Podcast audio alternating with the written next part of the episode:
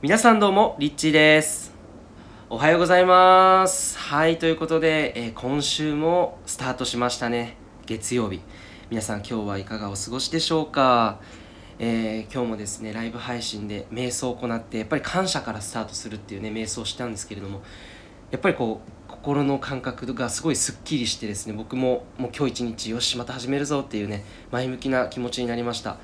ということでですね今日はえっとですねどんなテーマねお話をしていくと言いますとはい。えータイトルをすっかりね忘れてしまったんですけども今日のお話はスピリチュアルね皆さんスピリチュアルがやっぱりスピリチュアル通してこれから、えー世の中に発信していきたいとかって、ね、思っている方も少なくないと思うんです、えーそういった方々に向けて今日はですねえースピリチュアル時代を自由に生きられない人が忘れがちなたった一つのこと。についてお話をしていきたいと思います。スピリチュアル時代を自由に生きられない人ってこれ忘れちゃいがちなんだよねっていう。これはですね 僕自身の体験から通して、えー今日皆さんにねお伝えをしたいなっていうふうに思って、えーね、今日発信していくんですけども。あのーはい。スピリチュアルってねまあ皆さんスピリチュアルってねそもそも何なのかっていうとですね、まあ、それぞれね全然それぞれなりのスピリチュアルっていう生き方が、えーあると思うんですけれども、えーなんだろうなこの世界っていうのは 本当に自由でそれぞれの考え方によって捉え方だったりとかあのみんなそれぞれ人によって違いますよね。でこのスピリチュアルっていうこの考え方も本当に人によってみんなそれぞれなりの、え価値観だったりとか、え好きなものだったりとか、えーみんな違うと思います例えばねチャネリング私すごく興味ありますとかすごく私はヒーリングが好きですあるいはアロマセラピー、えー人をねオイルをオイルマッサージなどを通してあるいはオイルエッセンシャルオイルを通して人を癒すっていうことが好きですっていうねアロマセラピーが好きだったりとかまあいろんなねそういったスピリチュアルの中にもさまざまなジャンルがあると思うんですけれどもそうスピリチュアル時代を自由に生きられない人が忘れがちなたった一つのことっていうのはですねこれ自由に本当に生きている人ってているんですね。スピリチュアルこのスピリチュアルっていうこの価値観だったりとか特にこの時代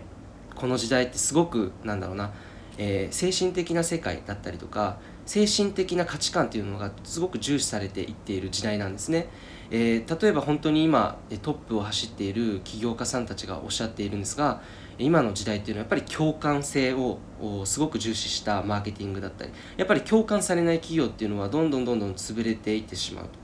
えーやっぱり世の中の社会的な、えー意義のある活動を、えー訴えてそしてそれを指針をもとにね活動している会社っていうのはすごく今右肩上がりに伸びていると思うんですけれども、まあ、そういうふうにエコだったりとか地球環境だったり例えばえオーガニックな食事だったりとか、まあ、そういったものが今どんどん、え増えてきていてアメリカだったら本当に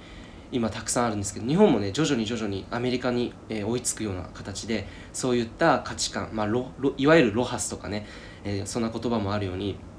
なんかそういう言葉とかもね浸透してきて今このスピリチュアル時代まさに、えーもうこのね今あるコロナの現象もそうなんですけれども本当に私たちがこれからどう生きるのかっていうのを問い問われているという時代だと思うんですね。これがスピリチュアル時代。で、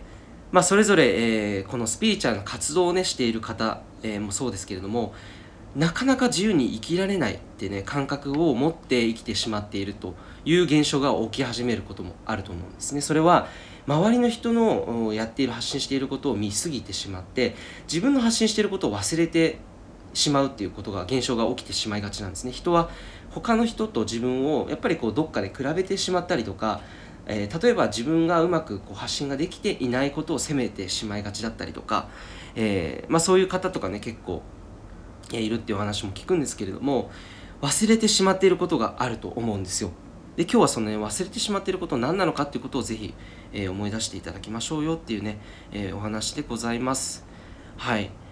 でえっとですねすごくまあこういう生き方をしている発信をしながらこういうスピリチュアルなことを通してね、えー生きているという方がねほとんど大半だと思うんですけれども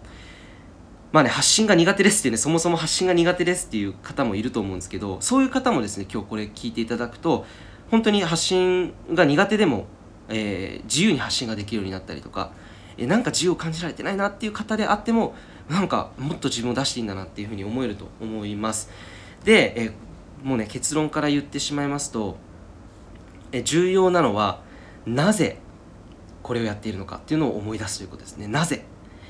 はい皆さんの今やっている活動をなぜやっているのかっていうのを必ずこれを忘れてしまったら全部がもう本当にですね崩れてしまいます。自分の方向性だったり発信も軸がぶれてしまいます。なので他の人と比べてしまったりとかなんかどうしても他のうまくいってる人に対して嫉妬が出てきてしまったりいろんなことが多分あると思います。でなぜこれをですね明確にしていただきたいなと思います。常になぜ私はこれを伝えているんだろう。なぜ今この文章を書いているんだろう。